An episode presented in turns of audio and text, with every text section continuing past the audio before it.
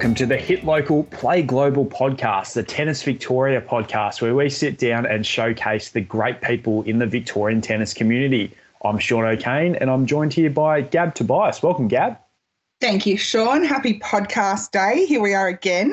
I always love doing this because it means we're about to learn more about someone new and obviously always exciting in the Victorian tennis community. And today, it is none other than Glenn Busby from the Kooyong Lawn Tennis Club, superstar of the Tennis Seniors Victoria Tour and International Seniors Tour.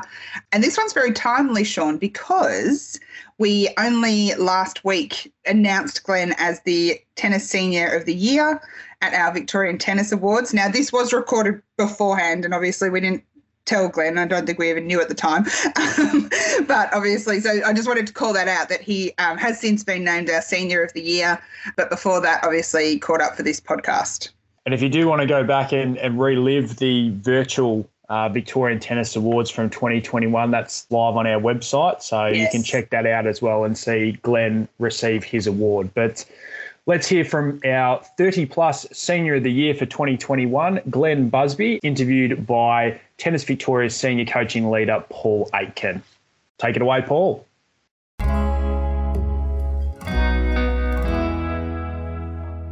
Welcome, Glenn, to the show today. Thank you so much for the opportunity to talk to you. It's certainly an honour to be with you. And when I look at your resume, you've certainly done it all. There's just so many things that we could talk about today. And if I was to read your resume fully, it might take a lot longer than what this podcast we can actually go for. So, welcome. How are you feeling today?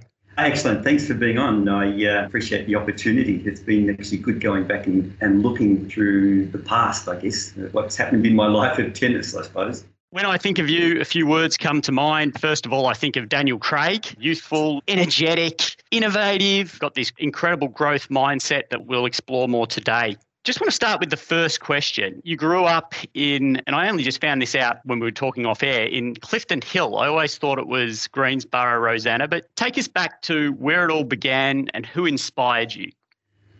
Yeah, look, my dad was president actually of uh, Clifton Hill Tennis Club. And about four years of age, he used to get me out on the tennis court and we'd hit some tennis balls, no technique whatsoever. I'd have a normal tennis racket, normal tennis balls. So it was a heavy, heavy tennis racket uh, as such. And then at five, I actually played my first competitive match at a place called Northcote Tennis Centre. And Look, I was extremely lucky having a brother that was three years older than me as well, because he, throughout my whole life, I, he was someone who would challenge me, and I was able to compete with someone a little bit stronger and a little bit older, and, and that was an enormous benefit to me. But you know, at this Northcote Tennis Centre, there was five players that ended up going overseas, either going to college or playing professional tennis, such as uh, Wayne Cowley, the, the Kenways, I just can't think of the last person that I remember off there, but it was a it was a little breeding ground of tennis players that came out of this little centre at the back of a, a squash uh, hall. So yeah, tennis was with sport was a totally different way of growing up to what it is today. Well, at five years old with a full size racket, it's astonishing. And, and obviously that was in the 60s as well. But what I guess what you're saying is really it becomes about the environment as opposed to the facility. Oh, 100%. And I think, you know, as you read the, of all these breeding grounds of, of athletes around the world, it's come back from the environment and your passion for something rather than, in some ways, the facilities is a detriment to growth when you have too much there. So, you know, the place in Clifton Hill was a small little centre. It had section one Saturday afternoon. It was a great breeding ground and, more importantly, an unbelievable family experience. It was probably, I can go back to 20 families that we used to go to all different places throughout the state playing country tournaments and things like that. It was an amazing development compared to today.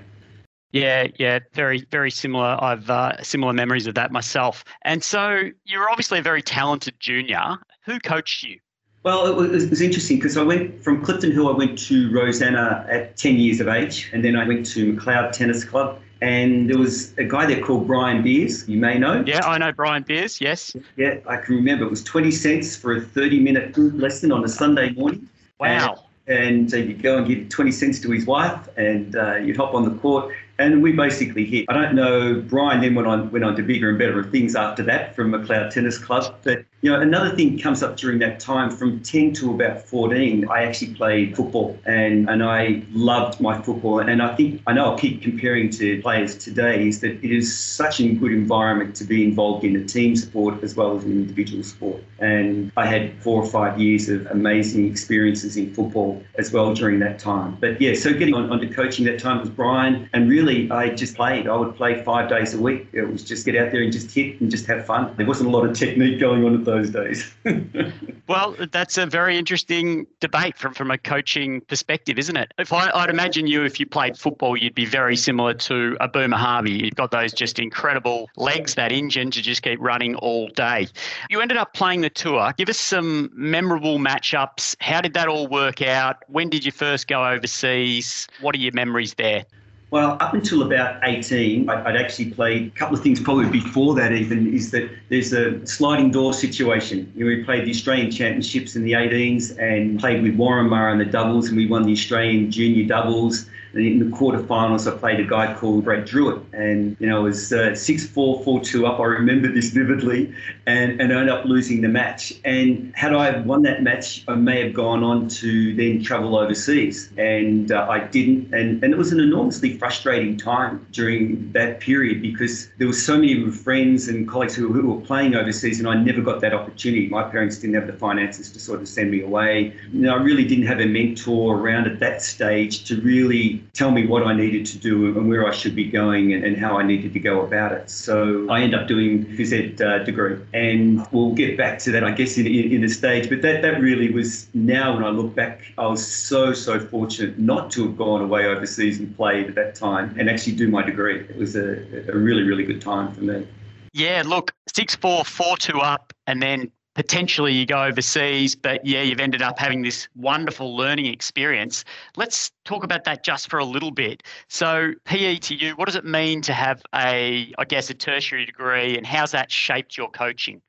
Look, it, those four years that I did, and I actually went out teaching after that, there, there, was two things. One is I was actually able to still play the New Zealand satellite, which was about seven weeks while I was doing my degree every sort of December, January, start of February, I got about eight tournaments in. So I always looked at that as being my overseas tour every year while I was doing it. But the, the phys ed degree itself, I got to learn about the body. I got to learn how it works. I got to learn about so many areas. Uh, you know, biomechanics, I really specialised in that. So to understand what's important and how the body moves and, and, you know, the physiology of every muscle and ligament and nerve, what's involved in the body. And we actually, you know, we cut up bodies, we cut up uh, such that it was, you know, the experiences I had with that were just phenomenal. And then actually being able to go out and teach that, I learned a lot about teaching at that stage too. Like a 21 year old guy uh, was out teaching his 17 year old girls, 16 year old girls. That was an interesting time, even just in itself. But phys ed, look, I couldn't have been luckier. You know, looking back now, what it actually gave me with uh, knowledge wise and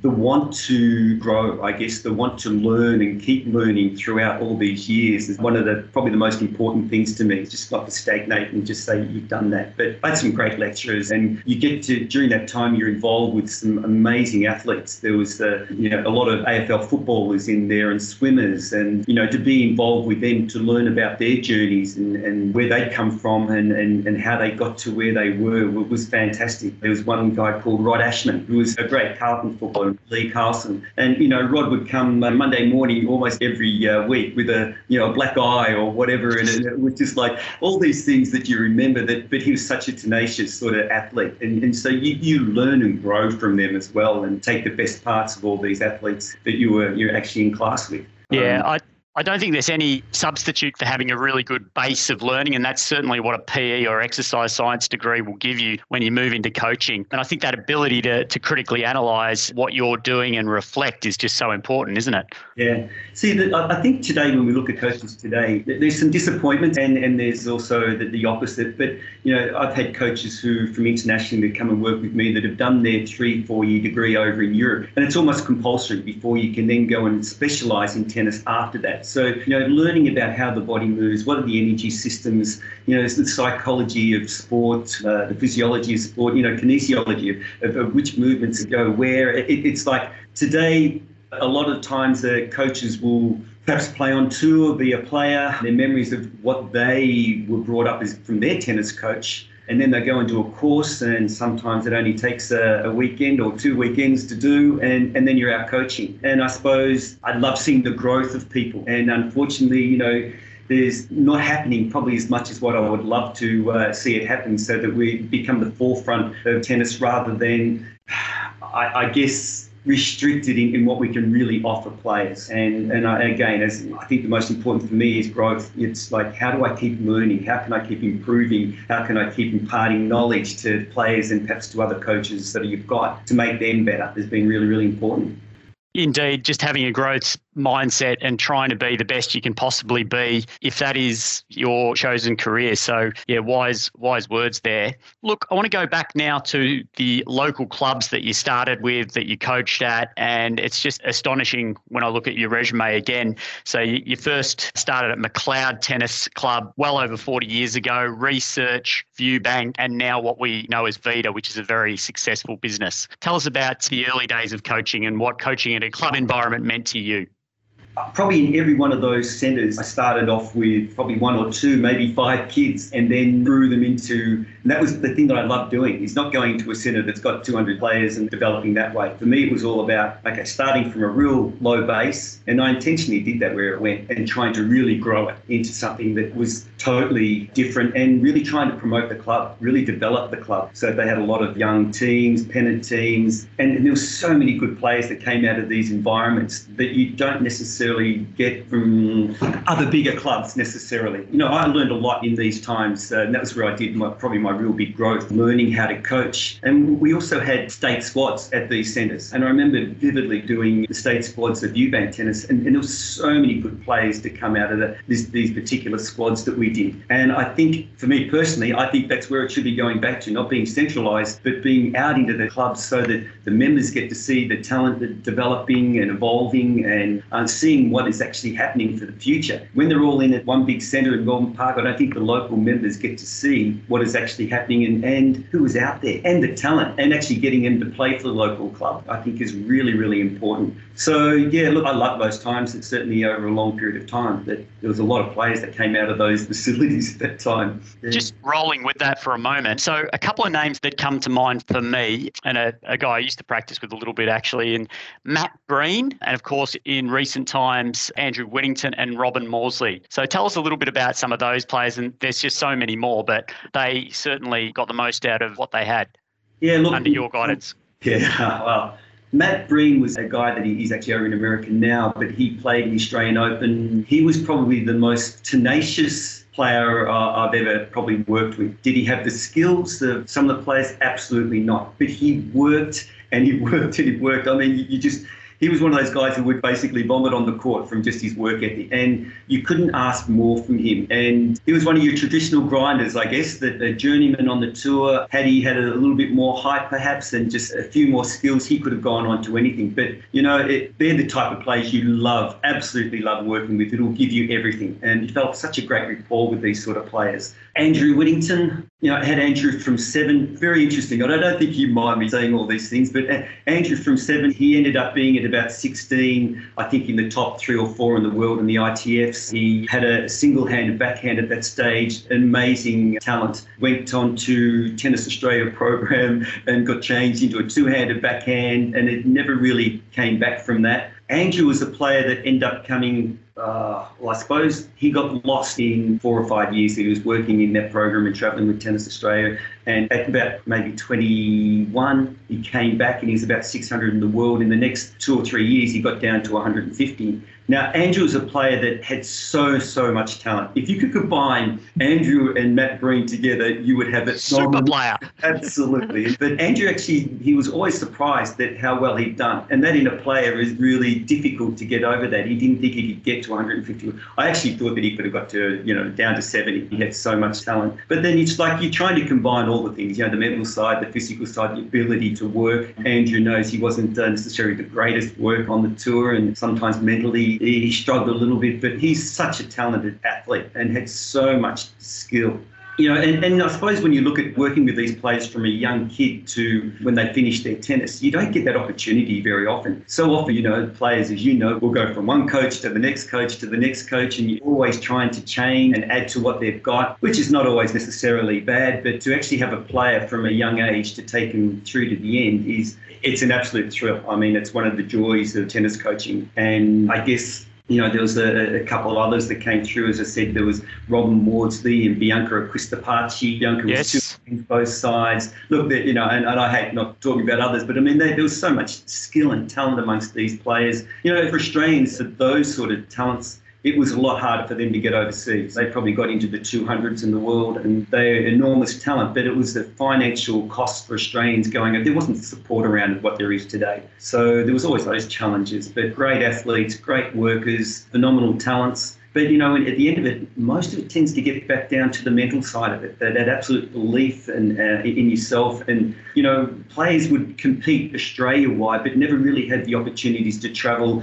and compete on a world standing to really understand what it's like overseas. Whereas players today, other than our COVID times, uh, it's pretty easy for them to get away and get those experiences. We can talk about the disadvantages they had at those times, be it financial, but they also had a lot of advantages. So I think you and I discussed this a lot that they had the opportunity, these players coming through now, to play against older players.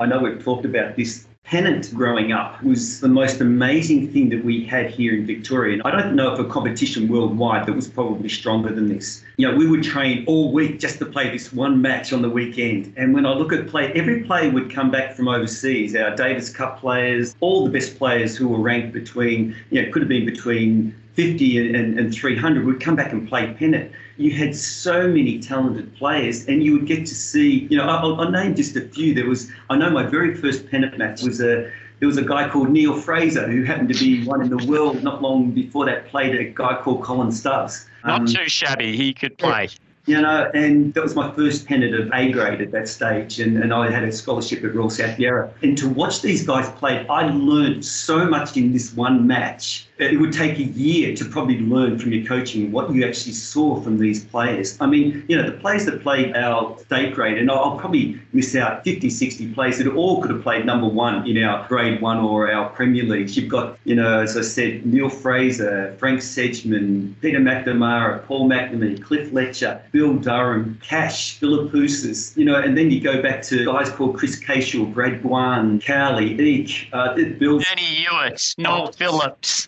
You know, you go Warren Ma. It just keeps going on and on. Yeah, they're all on tour, and there was guys before them that would be traveling, you know, all the way. They were just so talented, so talented. They were just the greatest of tennis players. But that's when Australia really dominated the scene overseas. I mean, we really did dominate. And these players, you would learn so much from these guys. You know, there's a guy called Mark Hartnett who played with yeah, extraordinarily good player. Yep. So much talent, and this all gets back to timing. You know, he probably had more talent than Cashy did at that time, but through injuries and whatever I learned from training with him as an example. You know, learned these little dart angles and drop shots and whatever that other players didn't have. And you learned so much. You know, Colin Stubbs, for instance, technically very, very limited, the, the biggest grinder in the world. And he helped me a lot. He we would get down there and train on a Saturday beforehand, and he put me through the paces. And I was so fortunate to have people around me, especially that time at Royal South Yarra. There was so many top players around. You know, Cedric Mason, who's the members manager here at Kooyong. Of course. Reed to Max Petman to Colin Stubbs and a guy that I worked a lot with, Brian Casey. And he was the guy that helped me a lot in my young days. He was actually a chiropractor out in Eltham, so he was close by. And I used to train with him, but he helped me. I used to spend enormous amount of time with him learning about life too, which was really, really important. Yeah, everyone needs that role model or a mentor along the way. Totally, totally. And, you know, he sadly passed away this week. Yes. Uh, and, you know, you certainly need those people around you. And that's where it's hard, I think, for a lot of the young guys these days. You keep moving from coach to coach to coach if they don't actually develop, you know, that pathway in life as well. You're getting bits and pieces of information all the time. But we all have different journeys. So yeah. I guess what we're agreeing on is that all talent comes out of essentially a local club at some point. And, you know, we need to really nurture that and absolutely get behind the club as an environment to really inspire this talent.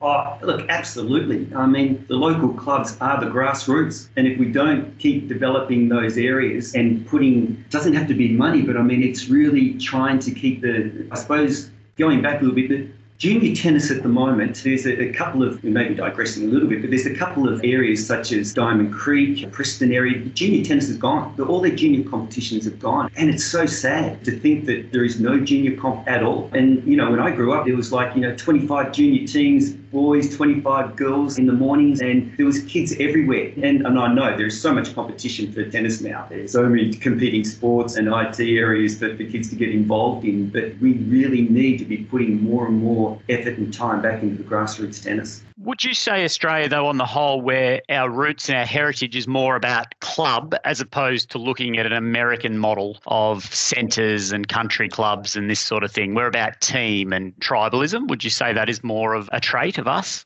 In the past 100% absolutely. And that's probably my little concern a little bit is we're starting to move away from that a little bit. We've lost the family emphasis. You know growing up saturday afternoon tennis as an example you'd get there at 1 o'clock and you'd finish at 7 or 8 o'clock at night. You play three sets for the day. But the family side the club side the joining with people that the social side of it was extremely important extremely important. And you know we've lost all that. The night tennis is even dying to which took over the weekend tennis. I know we're sort of digressing a little bit here into different areas, but it's not like, at all. You know, we're trying to keep tennis going. You get in America at the moment, you've got a thing called pickleball, and it's developing enormously over there. And you can understand why too, because you know it's a smaller court, less skills involved, and you can finish in a shorter period of time. The more mature age groups are getting involved in it. There's a lot of finances being put into these centres and into tournaments. And you know, I know the USTA are a little bit concerned with taking over a lot of their tennis courts. The courts are being transferred into pickleball courts. So if you can get two to four courts set up in a smaller area and more people playing, fantastic. Yeah, excellent thoughts there. We really are in this perfect storm, really, and a lot of sports are suffering the same fate in that, you know, there's a lot of sedentary behaviour, obviously, you know, decline in motor skills, our attention spans are different. So we've got some challenges in tennis, no doubt. I want to just actually now focus on you actually went away, you had a, a bit of a sabbatical away from your clubs or were lucky enough to be able to get away from your clubs for a few months and you worked with a couple of players and some of these players are phenomenal. So Vince Spadea, Aaron Krickstein and Amanda Coetzer. Just regale us with some of those memories.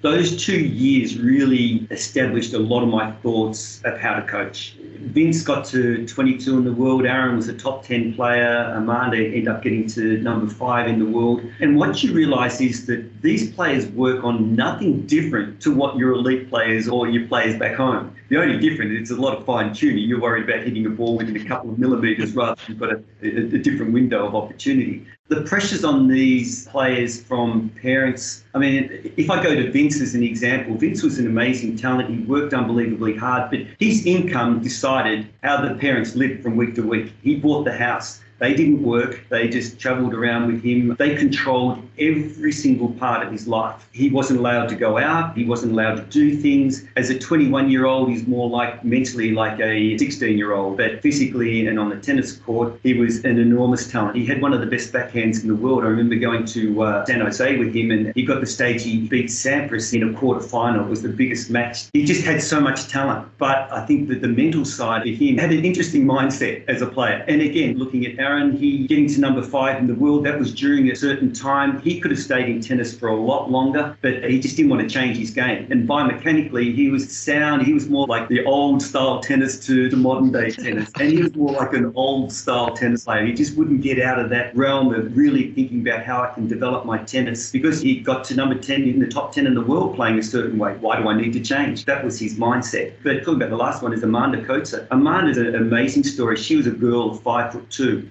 and she got to about 15 in the world and realized with what she was doing and how she was playing, she was never going to get to top 10 in the world. She had pretty much a continental to eastern forehand and she needed to change. And one of the greatest athletes you've ever seen, she just bounced. Literally, she was like a trampoline the whole time she walked. So she would be out there, and I can always vividly remember she worked on changing her grip round to a semi western forehand at 15 in the world. That year, she would come off training sessions with blood pouring off her hand from blisters. And it was just day in, day out. The blisters were always there, blood was always there, and she just wow day after day after day. Now, that next year, she played Steffi Graf seven times in the first round. That was in her draws because her ranking had dropped down while she's trying to develop the game. And the seventh time she beat her, and then the next year she got into the top five in the world. And I guess what you look at is here is a player who just wanted to work so hard, had her why, she knew where she wanted to go, and had the mindset that she was going to get there and was prepared to do anything. So I was very, very fortunate to be amongst these sort of players growing up over there for these two years. Very fortunate to get those two years away to see how these players trained and what was important, and to see players really as individuals. They were all so, so different in, in their makeups. And I think, you know, as coaches, this is one of the important things of how do we look as an individual and treat them as an individual rather than treating them as everyone the same. And I think this is where, you know, a lot of times kids can get into various squads and we have our various ways that we want to train players and they're all treated the same. This is what's going on in tennis at the moment rather than looking for their individuality. And I look at someone like an Andrew Whittington for his single-handed backhand was world class, absolutely world class. But at the time, you know, everyone was hitting two-handed backhands. Now, if you looked at him today, you know, being able to hit his single-handed backhand, well, he would have fitted in so well with what's going on. So, you know, we've got to be careful, I guess, of putting people into boxes and saying, like okay, this is the way you should be playing. But yeah, look, those two years away of travelling with players and learning how to travel with players, never had that opportunity to, to do that while I was back here in Australia. You just never get those opportunities.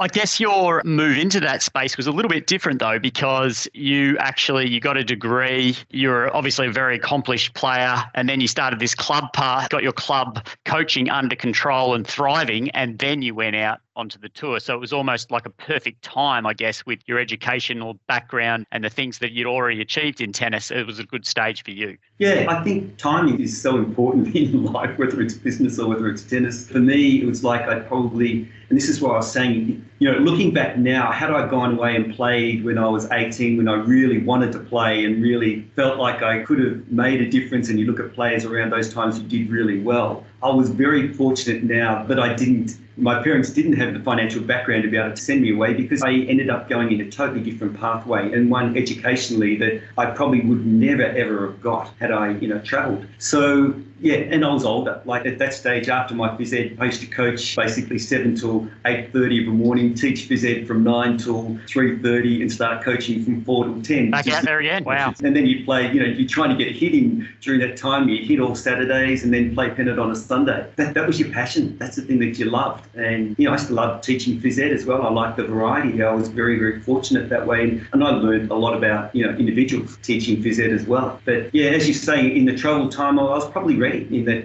I had the playing side of it, had the education and the coaching, and you know there was a person that actually worked for me that got me to go away, and I was fortunate at that time too that that happened as well. That's an amazing story. Just now, I want to move into where you are at the moment. So, obviously, you're the head coach of Kooyong. You've been there for a touch over 20 years. It's debatably one of the most prestigious clubs in the world. Do you pinch yourself every day when you look out to those grass courts and say, that's my office? Look, I've been so fortunate. And I guess this is where you talk about timing. When I first started here, it was a couple of members that actually asked me to take it on because the coaching had really disintegrated. And when I got here, I think I had six names. I had an hour and a half of coaching, and that's all that was here. At a club that at that stage, I think may have had around about mm, maybe four or 5,000. We've got 9,000 members here now. So it was an amazing opportunity to, I guess, have the background that I'd had with the playing and the teaching and the travelling to come into this venue. But on the other hand, when I first arrived here, I, I always remember I was given a certain amount of courts, and I went onto this court for the first time, and this lady in her 80s came over to me and abused the heck out of me.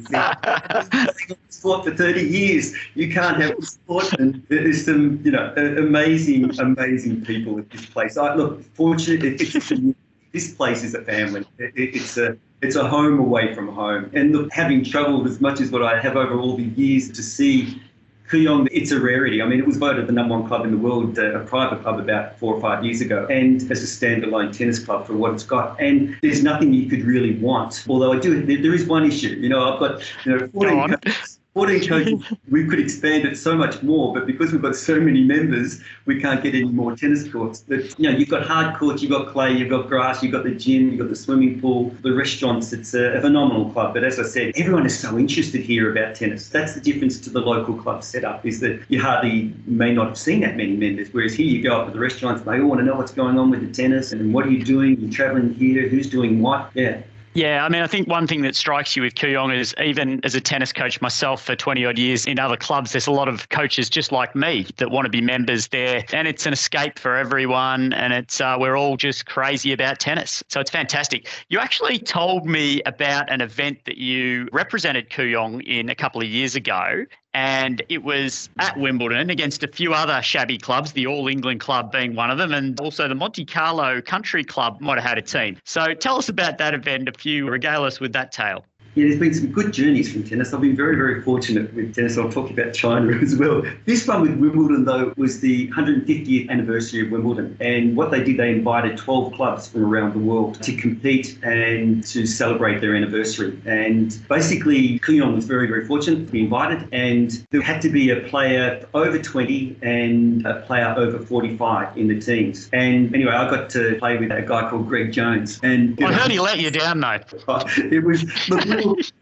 the, the, clubs that were amazing. We had people like Alberto Costa from Spain. Wow. There, Kenneth Carlsen. There was a whole lot of these players. So the competition was a double, and the same with the women. And then there was an older competition again. But basically, in this week, financially, I think Wimbledon may have spent about two hundred fifty thousand pounds on this week. You're joking. We had hundred percent access to the club in every. We had tools underneath the ground going up that no one ever gets to see. We had breakfast, lunch, and dinners there that were just amazing, amazing food. And then at the night time, we had these functions that have all these celebrities there talking and just going back to the, you know, number one players in the world talking about their journeys. But the tennis side of it, Greg Jones is really good. Jonesy played probably some of the best tennis I've seen. I mean, this is potentially the last time we'd ever get a chance of playing at Wimbledon. And it's like, let's give it a good crack. Well, I, you know, I, I Jonesy was serving unbelievably well and returning. And I just stood there. I was just very, very fortunate to be part of that. And he played amazingly well. And we just had, you can't even explain the time we had. We were about 12 other members from Kooyong that were a part of it as well. And it, it, it's very hard to explain. It's just nothing that the Wimbledon couldn't have done to make it a better week for us. We had tools all over the place. Your own personal locker, I believe?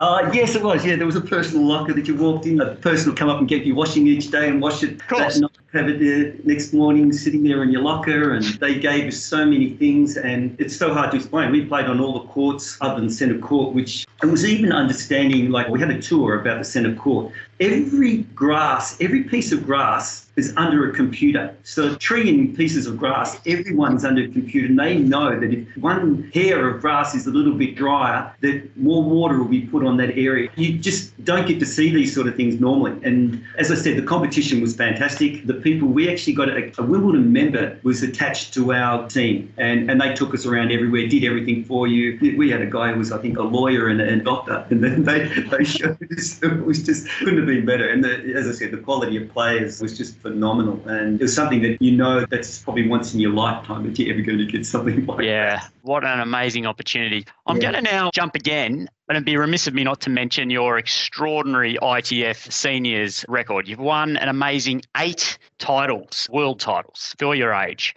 best player on the planet. How have you maintained this motivation to keep going and what separates you from some of the other great players? And a lot of them obviously have been circuit players, but you seem to be able to beat them year in, year out. And I personally think you could probably win the age group a two or below. But anyway. Oh, thanks for that.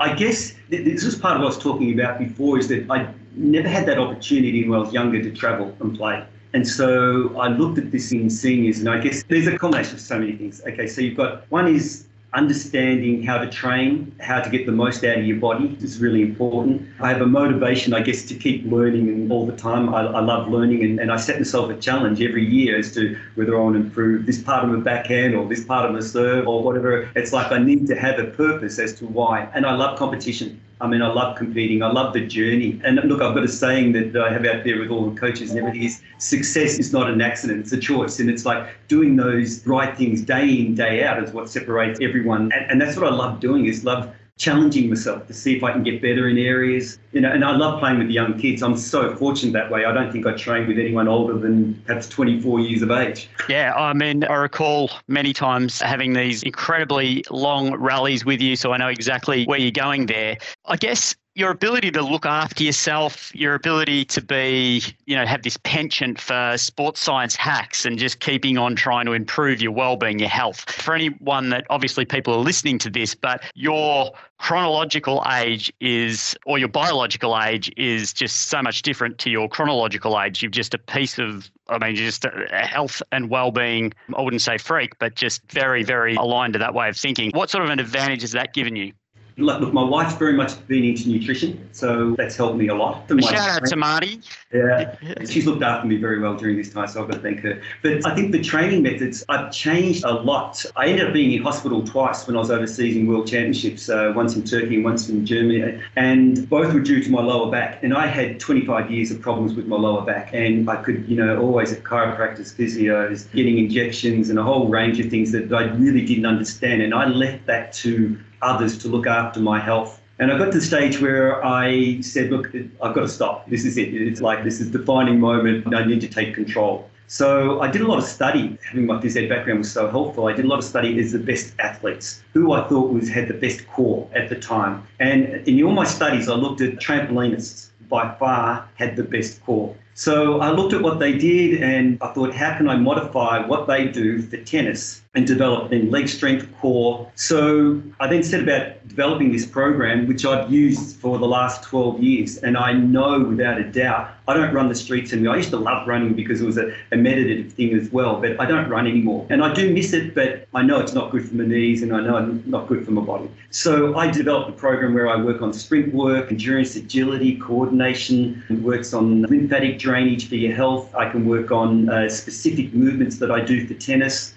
And this program that I've put together is something that I'm actually going to, to actually market because I know it works. As I said, I've been using it for 12 years and during that time I've been, you know, fortunate enough to win eight singles titles. But it's like that and TheraBands, I've really got into that a lot more because I want to be able to train when you travel. So, you know, I don't always have access to weights. So I've actually, weights was always a problem for me because I'd always want to push more and more and more. I'd injure myself. So that's the warrior gene coming out in you, Glenn. Yeah. So I had to find another way. And TheraBands were a way for me to keep the strength and be able to really train specifically for tennis you know, an interesting story going back, the specificity of training is the girl I talked about, Bianca Acquistapaci, we had here. She was training here and she had a birthday. And we got Glenn Archer, who was at that stage North Melbourne number one player. Shin boner of the century, I think. Exactly, exactly. Elite athlete. He was at his peak. So we actually got him out on the court and he didn't last more than 15 minutes he was the most elite, you know, at backman at that time. But on the court doing tennis drills, he lasted less than 15 minutes for what we were doing, what Bianca was doing. And that was probably the most important, even though I'd learned all these things educationally, to see this actually happen to show that specificity of training is so, so important that I guess this is what helped me a lot in where I, I guess, used my skills in developing programs I wanted for seniors. And so, you know, at the age of, I suppose, 48, I started changing my training significantly. It changed my diet diet. Not that I can't go and eat anything, but it's really understanding that the quality of foods you have or fuels is really important. And it's got to be a lifestyle. It's something that you've got to do day in, day out. It's not something you do for a week and then go, okay, I've done that. Great little story. I was over in Shenzhen playing this senior tournament, and I don't know if I can say the word that the guy said to me. Maybe you can bleep it out. Can you bleep out words? I think so. Anyway, this guy comes up to me and says, Oh, Glenn, I, I, want to be playing seniors tennis just like you. I want to win some world championships. What do you do? And I told him what I did. And he says, I'll say it less. He says, Oh, shit, I don't want to do that work. I don't do that. but yeah, it's interesting. People, you know, 95%, 98% of the population want what, you know, that 2 to 5% have, but don't want to put in work. And it's like you've got to look at it as being a uh, passion. It's something you've got to love doing every day. It just is your life yeah, you don't associate fear or discipline to it. It's just what you do, right? Yeah. Yeah, and, and look for everyone just out there. Uh, excuse me while I, uh, I butt in there, but you're getting some great tips here on obviously some fantastic training modalities, the trampoline. So hopefully there's some veterans listening in taking some serious notes, or any players Yeah, look, I've got two out there now. Jared Broadbent's been using Jared's number three in the world in the 50 age group. He's been on them. I've got a program with him. Andrew Ray, who's he's 70. There's a lot of people who are using it now, and it, but it's, it's how do you use the program properly? You know, you can get on trampoline and bounce and bounce and bounce, but it's how you use the specific movement patterns that enable you to develop the strength specifically. Uh, it makes sense. I mean, it's uh, shunting fluids around the body. It's low impact. It's going to be, you know, a fantastic modality. Yeah, yeah, and look, and it does things such as uh, increases your white blood cells. You know, talk about sticky red blood cells, which actually enables your body to be more oxygenated. And when you actually finish, you actually feel more energized than what you did when you start. But look, there are so many benefits. You know, I've actually had a couple of players over in America using it as well, and great success. I mean, you can do it indoors, outdoors, to music. To you don't have to be running the streets. And we know our connective tissue over time and our cartilage wears and this sort of thing. So it, it absolutely makes complete sense. I'm going to skip now a little bit to, and you've touched on it, just some amazing people that you've met across the journey and just some conversations you've had. I think you stayed at a hedge manager's house in the States and coached this person, just people in China. Tell us about a few of the people that you've met. Okay, look, I worked with a guy in LA. I had been up until COVID, actually. He's a billionaire. He actually also was a, he got to about 120, 130 in the world ATP as a junior. Good player. So he understood or understands, you know, the tennis and what is required. But he also applied that to his hedge funds and he's done exceptionally well. He started from nothing and I think it's worth about $8 billion or something now. But he was an amazing character. He wanted to be in the top five in the world and we'd actually got him down to, I think, about 10 at the time before before COVID struck us. But he would work in actually, he worked excessively. He, he would get on the court and do four hours and he wouldn't stop. And I just would drill him and drill him and drill him. And he was obsessive, totally obsessive. But I learned there's a lot of learnings from all these different people that you work with and how they go about things. And yeah, very interesting character. And then there's another one, uh, David Morgan, is a, he used to be CEO of Westpac and now he's uh, on boards all around the world. Unbelievable philosophies on life. And I used to say things about what we do in tennis and, and how we go about different things. And he'd actually go, geez, that's what we talk about in board meetings with all these, it's the same philosophies. same know, parallels, yeah you know, the same work ethics, the same whys, the same directions is all the same as what you do in boards. And so it's been interesting. In China, I had some amazing, amazing experiences. Been over there about seven for about seven years at different times, and there was experiences such as we had this one particular match that I had to play with who's now the deputy premier of China, and he was the leader in his province at that time. And they have all these exhibition things going on, and we were trying to get our programs out to China at that stage in different areas. Anyway, before I walked on the court, guy comes up to me and says, he must win because they can't lose face over it. And we were playing two guys who could actually play good tennis. And the pressure was, you know, enormous at that stage to have to win this match because this guy I knew couldn't lose the match and he wasn't that good a tennis player. So it was those sort of experiences. And then we had meetings with the premiers of different provinces. Wow. Uh, yeah, look, uh, look, I've been so fortunate with tennis. The journey of tennis for me, I've been just so, so fortunate with the people that we've met and what we've been able to do in tennis. So that's a great segue into what's next for Glenn Busby. Yeah, it's an interesting thing. I mean, what COVID has done, I've, it's really shown me that I've missed so much the playing, like I've been able to compete. And that's a big thing which has helped me enjoy my coaching a lot more, that I can actually get out there, train and work with players as well as coaching. I still have desires. Yeah, I've certainly got more goals that I want to achieve in the senior tennis area. You know, and I still play German team tennis, and I love that. It's again getting back to what we talked about with local clubs. I play with this club over there that it's seven courts in the middle of Dusseldorf and Cologne. Very small little club. I played with some really big clubs, but this club's a little family club. They're great sponsors with this guy that owns like seven Coles. Finances is not an issue for them but they spent something like 25 years trying to win a German team championships. So what it does, you have wow. uh, zones in Germany. You win your zone and you all come together with your finals at the very end. And I played there, and the first year we happened to win the German team championships there. Well, you know, we had the places were packed. There was 2,000 people just at this little club. You couldn't fit another person inside it, and you just don't get that back here. You know, it's I, I know. Sorry, I've digressed a little bit, but I just it's like I always remember here at Kooyong we had. Sorry, I've lost his name all of a sudden. He was top 40 in the world. Fromberg, sorry, Richard.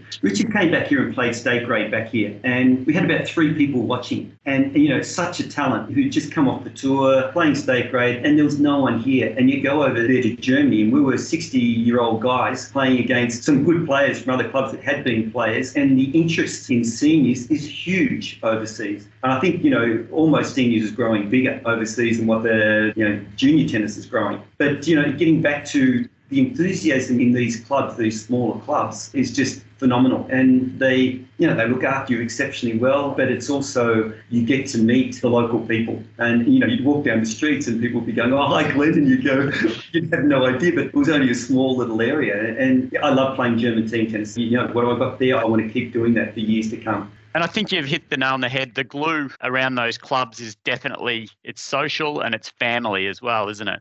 Yeah, look, it really is. And I know you and I, and I know I'm, I'm, a fair bit older than you, but we grew up in the, I believe, and, and I know you can't compare generations because there's, you know, you can't compare generations of players, but I think we were so, so fortunate in the era that we grew up compared to what kids go through today with just tournament after tournament, trying to win points here and travelling there. And, you know, there's so much more pressures on the kids today to perform and win. You know, not that we didn't want to win, but it's certainly you would come off and, you know, the local, sorry, the, the tournaments such as your Bacchus Marsh, your Sheppartons, all the country tournaments we used to go to, they were so social. You know, I remember playing nine matches in one day at the Bacchus Marsh. You just, just stayed on that court for the last day and you just keep playing. Kids today struggle to play two matches in one day. And it's like family, social, that sort of puts it all together. And I think we're losing that part of it. And that's why I guess what I get back to Kooyong and what you were talking about, it's a family, you know, it's a lot more social than unfortunately the local scenes are at the moment. But, you know, as for that, yeah, I still want to play, I still want to travel, I still want to develop some players. I still think there's a whole range of different things that we can do. You know, I've had a bit of a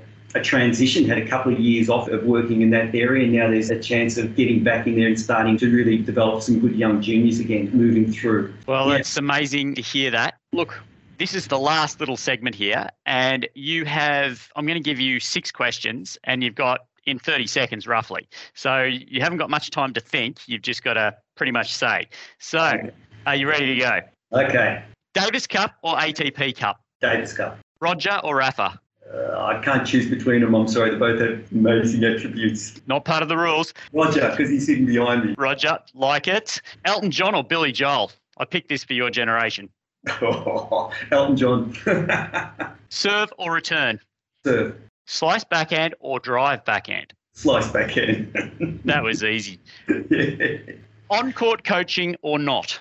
No, I think it comes down to the individual. Although, yeah, I think it, has got to be not. I think at this stage, I think the, it depends on whether you're talking about which tournaments or whether you, if you're talking about juniors I think it opens up a whole problem area. If you're talking about just on probably going more towards pro tennis, but we could yeah. capture juniors, yeah. Yeah, but I think yeah. that's the way it would end up going. If you're going to have it on tour with everything, it will then siphon down, no doubt. It would. Yeah, too many problems with that. No, great insights. Well, Glenn, as I said earlier, it has just been an absolute honour. If I could think of a few phrases that sum you up, You've certainly made your own luck. You did it your way, and your passion for tennis, even you know the age you are now, and you know what you're doing, your passion just jumps through the screen. Thanks very much for being part of this Tennis Victoria podcast, Glenn Busby. Thanks, Paul. It's been a great little journey. Well, Gab, that was a great chat with Glenn, wasn't it? You know, early on, sliding doors moment. He loses that match earlier in his career and doesn't travel overseas as a result, and then goes and gets a PE degree, which has certainly helped him with his coaching.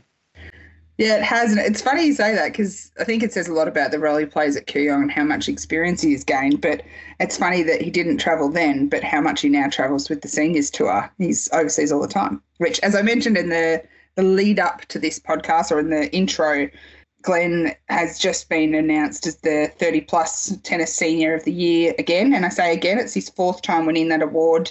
I think in our nine years of running that event, those Victorian Tennis Awards. So a huge achievement.